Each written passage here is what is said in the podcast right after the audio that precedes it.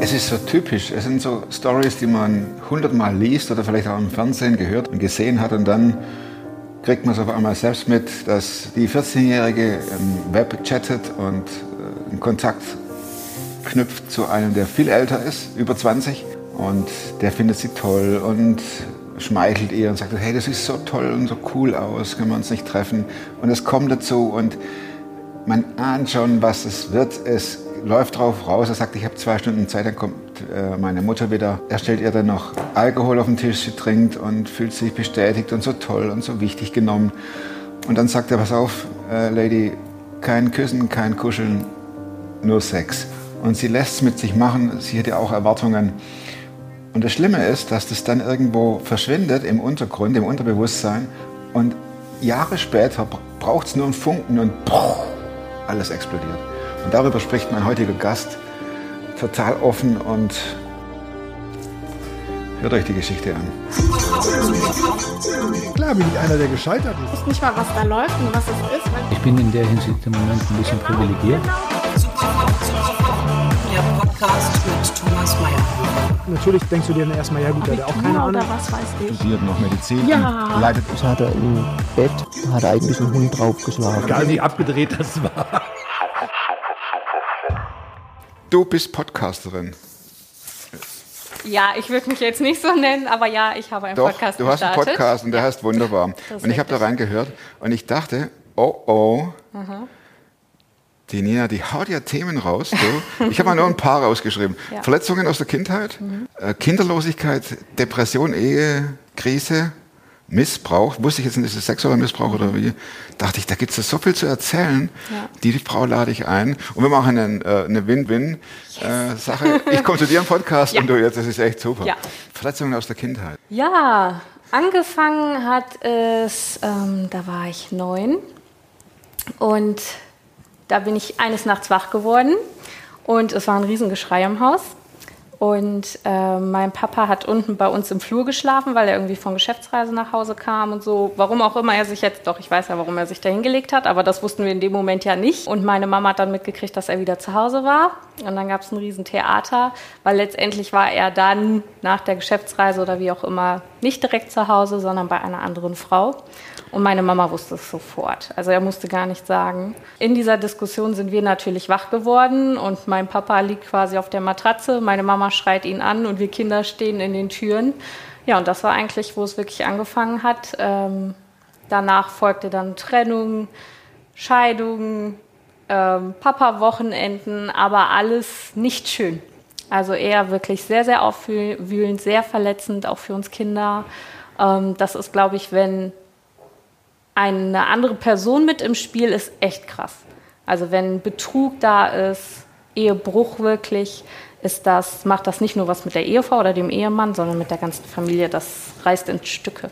Das ist eine 0815-Frage, sollte man eigentlich nicht, aber trotzdem. Was hat das mit dir gemacht? Ja.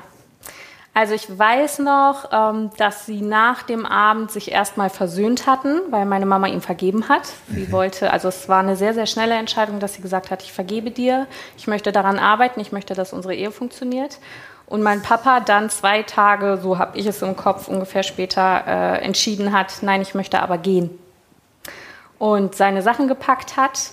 Und das ähm, hat meine Mama auch zerstört. Ne? Dieses- Standest du das so, wie man sich vorstellt, oben an der Treppe und siehst den Papa mit dem Koffer gehen? Oder? Ja, so ähnlich. Also wir hatten äh, unten unsere Kinderzimmer und oben quasi Flur und da war dann diese Diskussion, dass er aber jetzt geht und wirklich auch mit dem Koffer, es war Winter, aus der Tür raus. Ich weiß, es hat geschneit und er setzt sich ins Auto und wir gehen und meine Mama schmeißt ihm noch die Socken hinterher und wir Kinder stehen nur da und also da weiß ich, es Nein. hat sich für mich angefühlt, als wenn man mir das Herz rausreißt. Ne?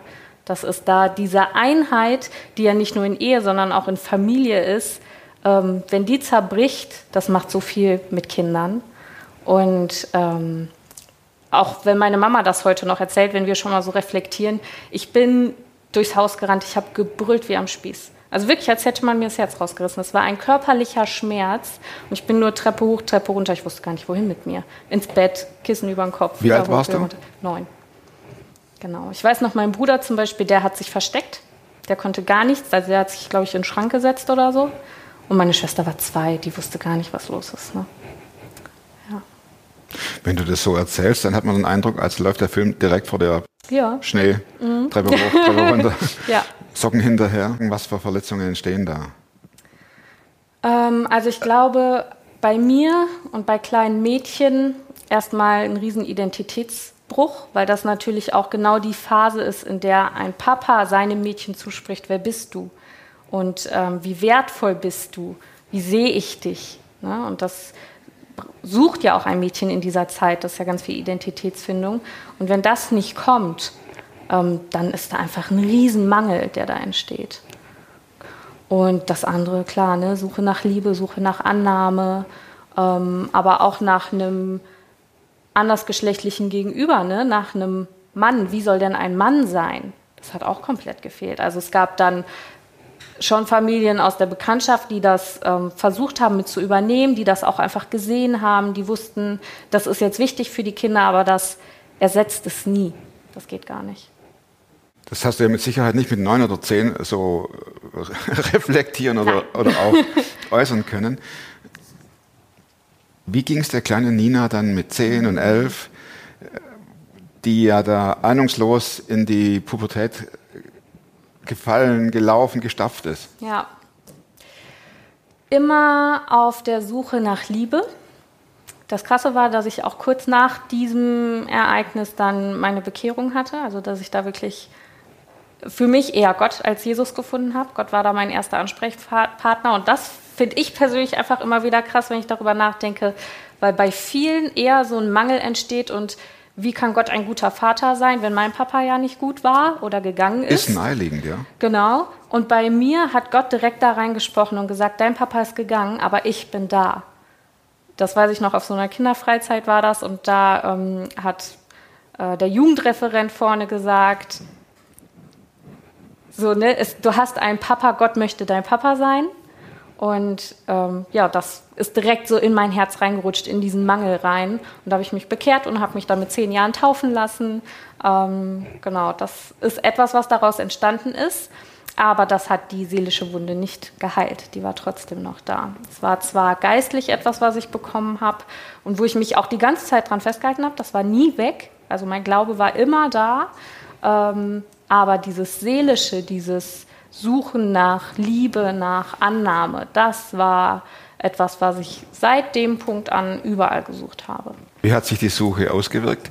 Bist du auf ähm, Männersuche im Sinne von, wer könnte die Papa-Rolle Mhm. einnehmen oder eher in Richtung Beziehung, dass du einen Freund gesucht hast, der dir dabei helfen kann? Oder wie, wie, wie hast du es gemacht? Ja, es gab so zwei Teile bei mir. Das eine war ähm, zu gefallen, weil ich gemerkt habe, dadurch kriege ich Lob und Anerkennung. Also ähm, ob es jetzt ist, ich bin Mittelkind, dass ich diejenige bin, die funktioniert und alles mitträgt. Das klingt sehr psychologisch. Ich bin Mittelkind und äh, Ja. machen wir mal eine Familienaufstellung. Ne? Na, Genau, aber, so ungefähr. aber mal ganz ohne dieses Ja. Thema. Ne? Du, bist, äh, du, du hast gesucht und hast gefunden wahrscheinlich, oder? Ja, absolut. Also ich habe gesucht nach Lob und Anerkennung, habe alles dafür getan und habe die dann natürlich auch bekommen. Das Eigentlich, heißt, ich habe alles dafür getan. ich habe mich selbst zurückgesteckt. Ich habe nicht mehr auf das geachtet, was ich brauche, was ich will. Ich habe nicht rebelliert. Wer du bist, Ja. hast du gestrichen. Ja, im Grunde schon. Mhm. Ja, genau. Und die Suche ähm, nach dem männlichen, nach der männlichen Liebe, das fing bei mir erst später an. Es hat sich entwickelt, aber meine Mama war da sehr streng. Die hat das schon gut im Blick gehabt. ähm, und letztendlich glaube ich, dass die Strenge verursacht hat, dass ich irgendwann nicht mehr mit ihr gesprochen habe. Und dann, ja, ist es gekippt. In Genau. welche Richtung? In die Richtung, dass ich empfänglich war dafür, dass ältere, viel- deutlich ältere Männer damals, also junge Männer, ähm, ja, das gesehen haben. Da ist eine, die scheint offen für sowas zu sein. Und ähm, ich nicht mit jemandem darüber reden konnte, okay, was, was sind jetzt die Grenzen? Was will ich denn, was nicht? Ich wollte ja eigentlich nur erleben, wie ist das, wenn man sich geliebt fühlt, wenn man ja das andere Geschlecht auch entdeckt. Ja, Ich habe hier eine Liste aus deinem Podcast. Kommt da auch dann der sexuelle Missbrauch her? genau, ja. Kannst du darüber reden oder ist Ja. das schwierig? Nee, kann ich. Also das ist, ähm, ich habe mich da viel mit beschäftigt, das viel aufgearbeitet. Interessant ist, zu der Zeit war es mir nicht bewusst, dass das ein Missbrauch ist, der gerade stattfindet. Es war Okay. auch, es war nicht schön für mich, aber ich wusste nicht, welches Ausmaß das für meine Seele hat. Das ist erst in meiner Ehe aufgetaucht. Der Mann, ähm, ich habe ihn kennengelernt übers Internet. Und damals war das ICQ und man hat ein Profilbild und da findet man sich dann vielleicht nett. Und das ist natürlich schön, da kriegt man Komplimente, also wieder Lob und Anerkennung, da wo der Mangel ist. Genau, und dann ging es irgendwann so, hey, wollen wir uns nicht mal treffen? Ich würde dich super gerne kennenlernen. Und ja, klar möchte ich das. So einen netten jungen Mann kennenlernen. Klar. Ähm, genau, und dann bin ich halt mit dem Bus auch tatsächlich dahin gefahren. Und ähm, er war bei seiner Mutter in der Wohnung, also noch nicht mal bei sich. Ich wusste gar nicht, wo wohnt er denn. Und seine Mutter war aber nicht da, das hat er mir auch direkt gesagt. Er hat mir aber auch direkt gesagt, so in zwei Stunden ist die aber wieder da. Dann sagt er, hey, wir können uns ja einfach mal einen Film angucken und so, einfach uns einen schönen Abend machen. Und das schmeichelt mir als 14-Jähriger natürlich total. Ne? Ich, ich habe mich total erwachsen gefühlt und ach, wie schön, das ist ja fast wie ein Date. Dann ähm, hat er mir quasi wie einen Saft angeboten. Es war letztendlich dann Sangria. K.O.-Tropfen? Nee, K.O.-Tropfen nicht. Es war auch kein, äh, keine Vergewaltigung. Also das finde ich ganz, ganz wichtig. Ähm, den Unterschied kennen oder sehen auch manche nicht oder bringen das so zusammen. Es war nicht äh, Gewalt im Spiel, sondern er hat einfach eine Situation ausgenutzt. ja. In einem Alter mit einer viel zu jungen Frau und mit Alkohol, das hätte er nicht Und machen. Und naiv. was völlig klar ist. Absolut. Und letztendlich dann auch mit Druck. Also es war dann auch, es ging in dieses Psychische, ähm, dass er gesagt hat, okay, wenn du das jetzt nicht möchtest, also irgendwann kam er mir näher und so. Ähm, was er zum Beispiel nicht wollte, ist kuscheln oder küssen. Er wollte, wenn dann nur direkt Sex. Und als ich erstmal so, oh, ich kannte das ja noch gar nicht, ne? Ich wusste gar nicht, was, wie geht das und was soll das und so. Ähm, genau, und als ich ihm das auch so versucht habe zu erklären, sagte er, naja, dann brauchst du auch nicht bleiben, dann kannst du eigentlich auch gehen. Entweder mache ich das jetzt und krieg irgendwas von ihm, hoffentlich, oder ich kann gehen und stehe halt alleine da. Ich habe es dann gemacht und letztendlich konnte ich dann direkt danach gehen. Das war dann das Ende vom Lied. Und ich sehe mich heute noch da alleine an der Bushaltestelle stehen, so mit den Gedanken, was war das denn jetzt? Und bin nach Hause gefahren und konnte natürlich nicht drüber reden. Ja. Wem hätte ich das erzählen sollen? Und letztendlich war es so, dass dieser junge Mann direkt danach, ich glaube eine Woche später, eine Freundin hatte. Ich habe mir natürlich riesen Hoffnungen gemacht, dass das jetzt was bei ihm ausgelöst hat, dass wir ein Paar werden. Er hatte dann eine Freundin und ich habe, ich glaube, ein Jahr nichts von ihm gehört und dann hat er sich aber wieder gemeldet. Und ich bin wieder hin und eigentlich ähnliche Situation. Jetzt hätte ich es natürlich besser wissen können, aber die Hoffnung und dieser Riesenmangel hat natürlich ausgelöst Du warst 15. dass ich da voll reingerannt bin und Ja. gedacht habe, okay, wenn ich ihm das jetzt gebe, vielleicht will er dann mit mir zusammen sein. Ja. Und diese Geschichte ging letztendlich über drei, fast vier Jahre so. Dass er sich immer wieder gemeldet hat, aber immer nur mit der Bedingung, Sex zu haben und dann wieder weg war. Teilweise sogar, also das kann man sich heute fast nicht vorstellen, aber unauffindbar weg. Ich wusste ja nicht, wo er wohnt. Ähm, Handynummer war auf einmal ausgetauscht, im Internet nicht auffindbar. Also er war einfach weg. Und irgendwann tauchte er wieder auf. Und alles resultiert daraus, dass du auf der Suche nach Anerkennung und Liebe warst und gewollt hast, dass du nicht den Sex hast, sondern das Gespräch Absolut. und das Miteinander Absolut, ja. und geliebt werden. Ja. Und ohne die Körperlichkeit, aber einfach nur ankommen irgendwo. Mhm. Ja, genau. Und ich habe halt wirklich gedacht, durch die Körperlichkeit kommt das dann. Wenn ich das nur mache, vielleicht auch oft genug, dann kommt es. Es waren dann auch teilweise Sachen, ähm, die man auf gar keinen Fall möchte als junges Mädchen. Ne? Und da konnte ich dann schon ganz klar auch Grenzen setzen. Ne? Ähm, das waren schon Dinge, wo ich wusste, das möchte ich nicht. Ähm, aber es waren ganz viele Sachen, ja, wo ich nicht Nein sagen konnte. Genau. Und wie gesagt, in der Zeit, in dieser Phase war es mir nicht so bewusst und der Schmerz ist noch nicht so angekommen. Ich glaube, man macht sich da auch hart, dass das nicht so nah rankommt, wenn man immer wieder, das war ja auch immer wieder ein Verlassenwerden. Ich öffne mich Und gerade als Frau ist das ja auch ein, ich öffne meine ganze Seele für denjenigen und jedes Mal wird man wieder verlassen, vielleicht für eine andere Frau oder wie auch immer. Ne? Außer Schmerz, seelischen Schmerz, wie hat sich diese Verletzung noch geäußert? Durch noch mehr Suche. Noch mehr Suche, noch mehr Beziehungen, noch mehr ausprobieren, immer in neue Sachen reinrennen.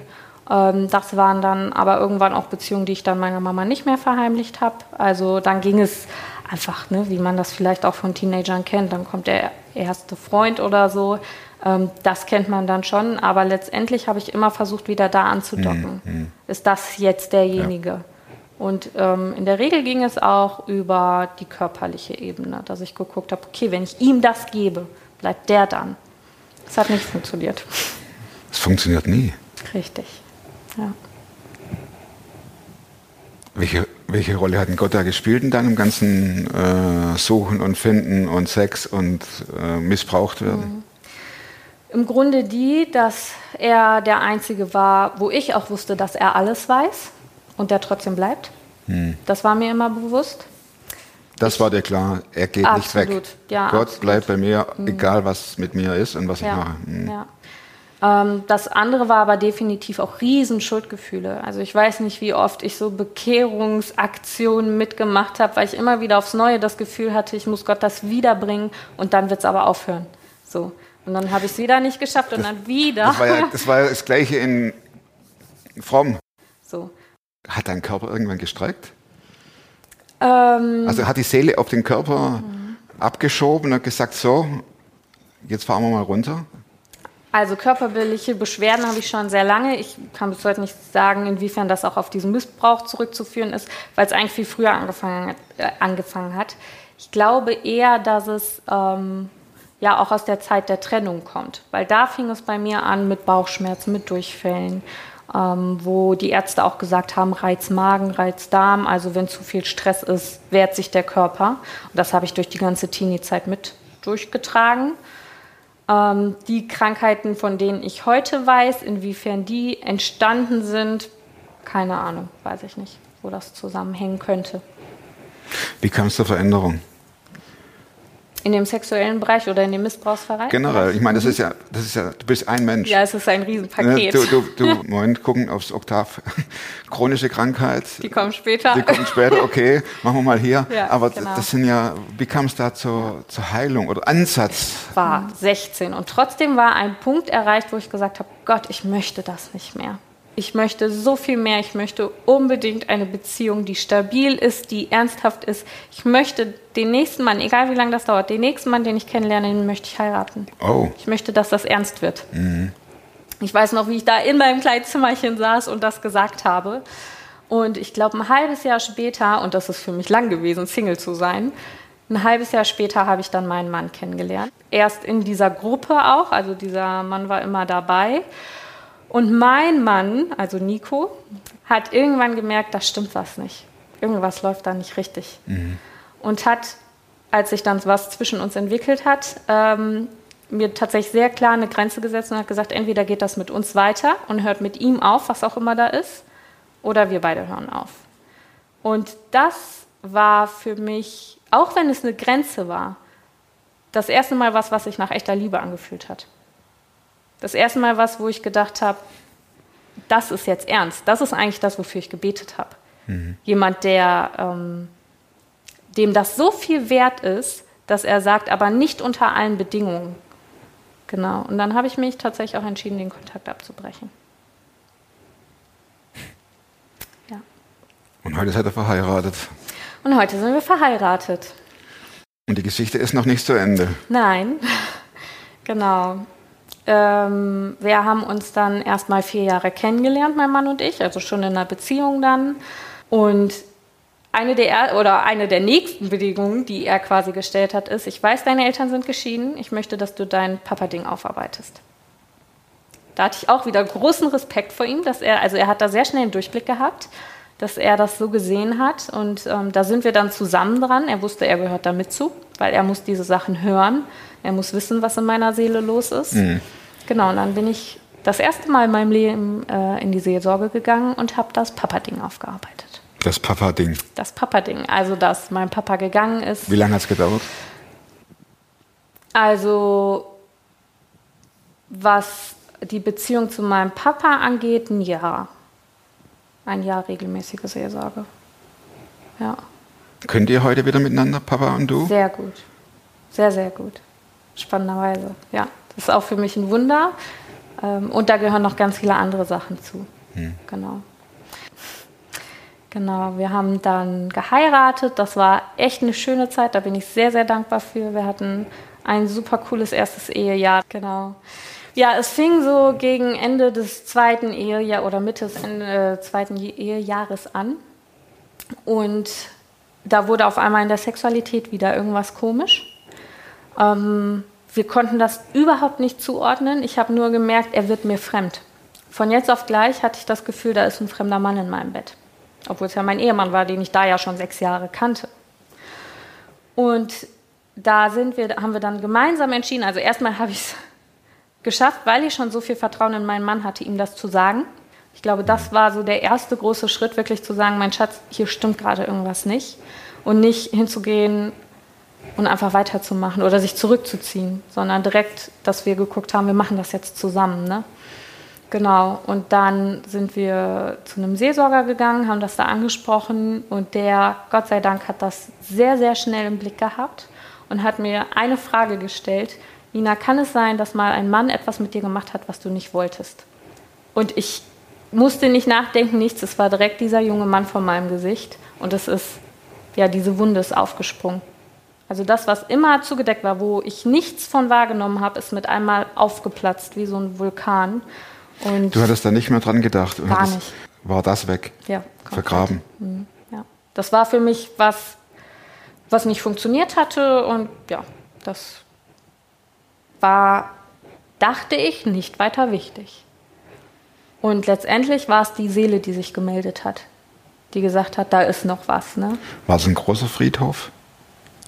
Oh, ein sehr, sehr dunkler, ja. Ja. Also es sah dann letztendlich so aus, erstmal wurde das Thema nur angesprochen und ich konnte dann eine Antwort darauf geben, ja, da war was. Und da war auch das erste Mal, dass mein Mann erfahren hat. Ne?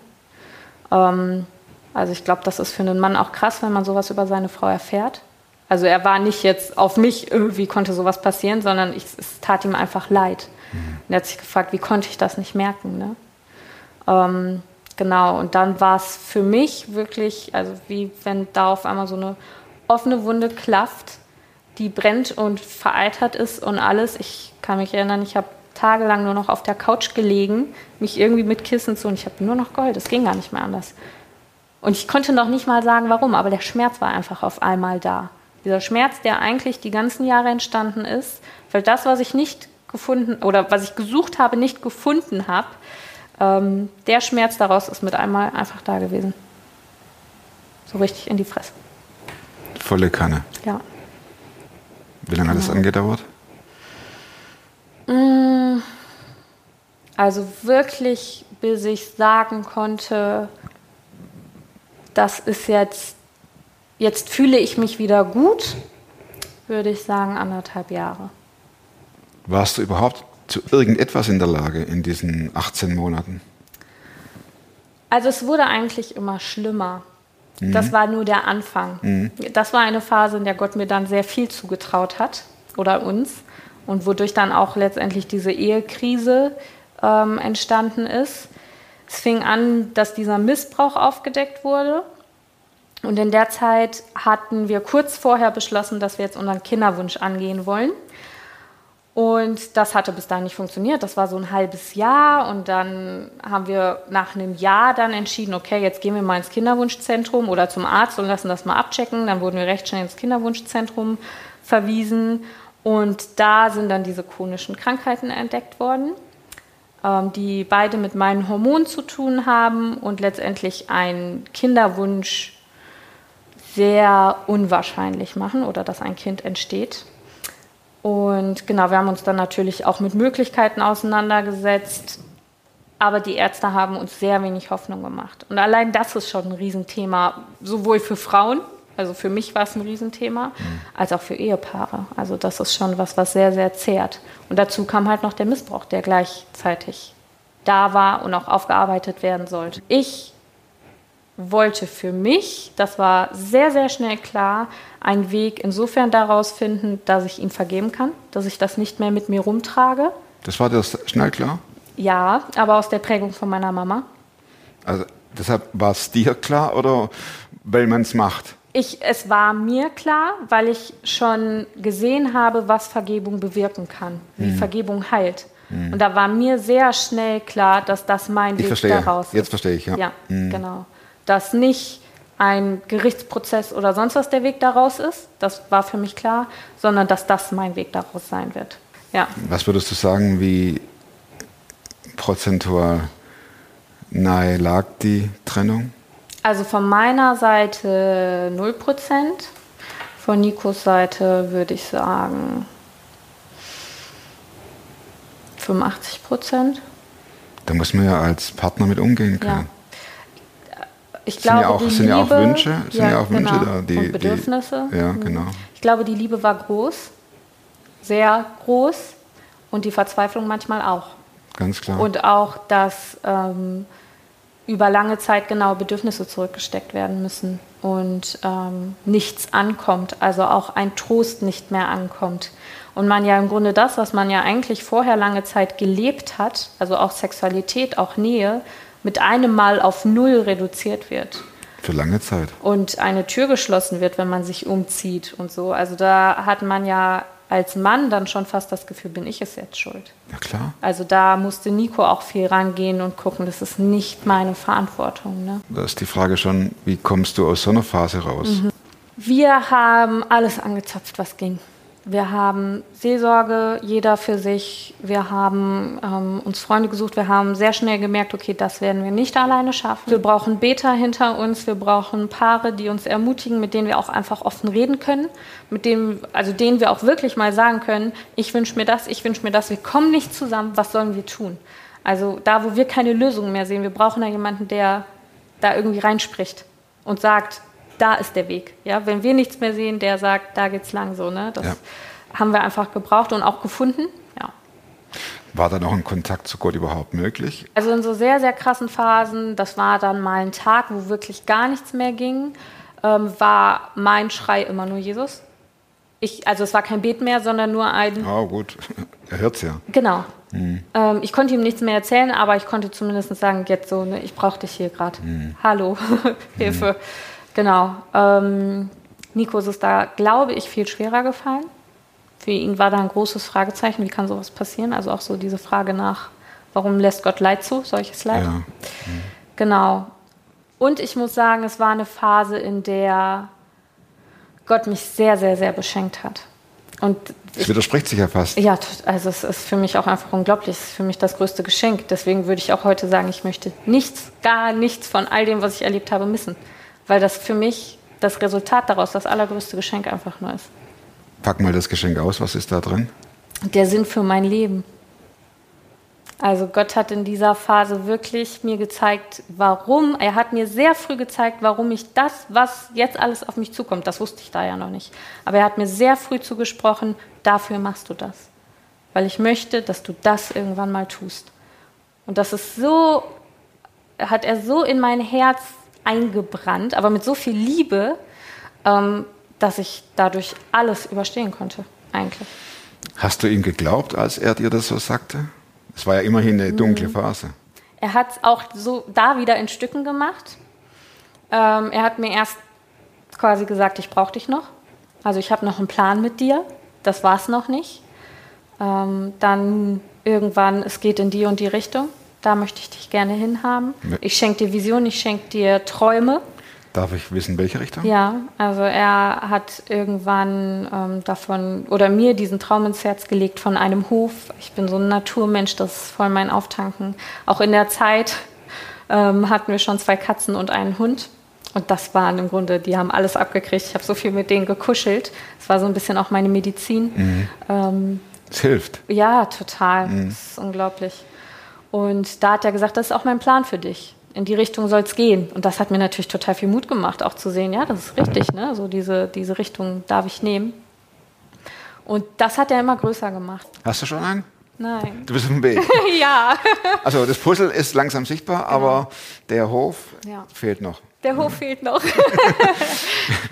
Wir ziehen auf den Hof, aber der Hof fehlt noch. genau. Der Hund ist da und die beiden Katzen auch schon, aber der Hof, aber der kommt auch ja, ich habe aber irgendwann verstanden, es geht eigentlich gar nicht um den Hof.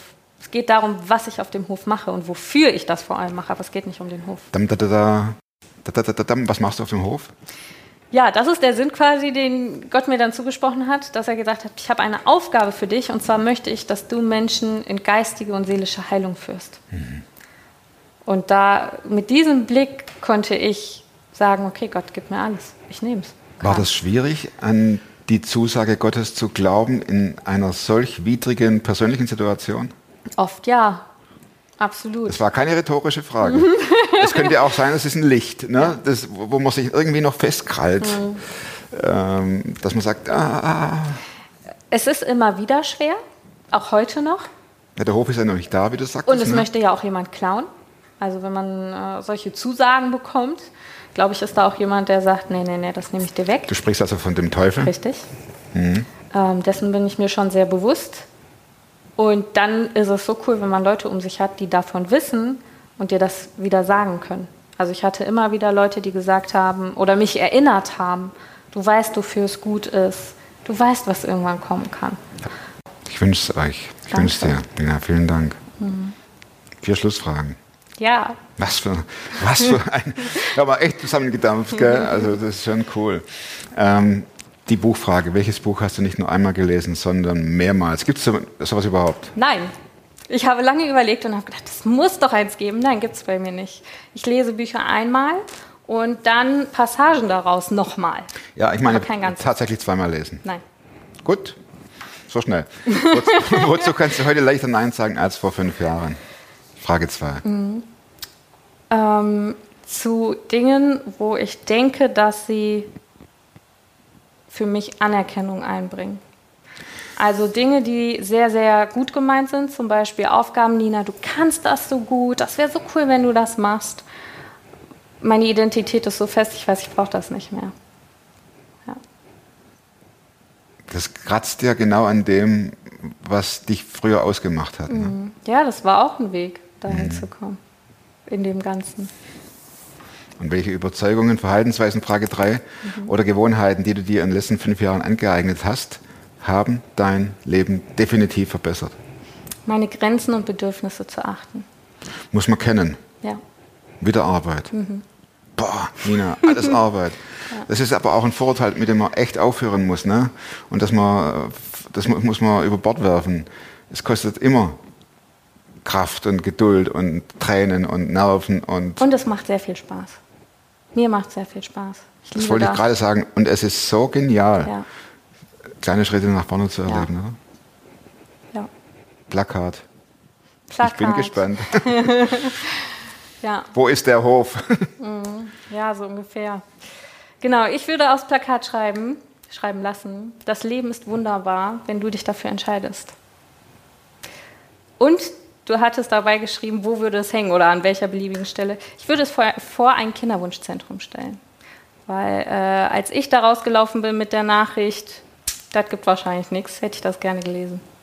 Dass es eine Entscheidung ist, dass es nicht von den Umständen abhängt. Vielen Dank fürs Zuschauen. Nächste Woche gibt es einen neuen Film. Und wie immer wünsche ich euch, dass ihr super fromm werdet oder bleibt und dass es euch gut geht, gerade jetzt in dieser Zeit. Macht's gut, tschüss.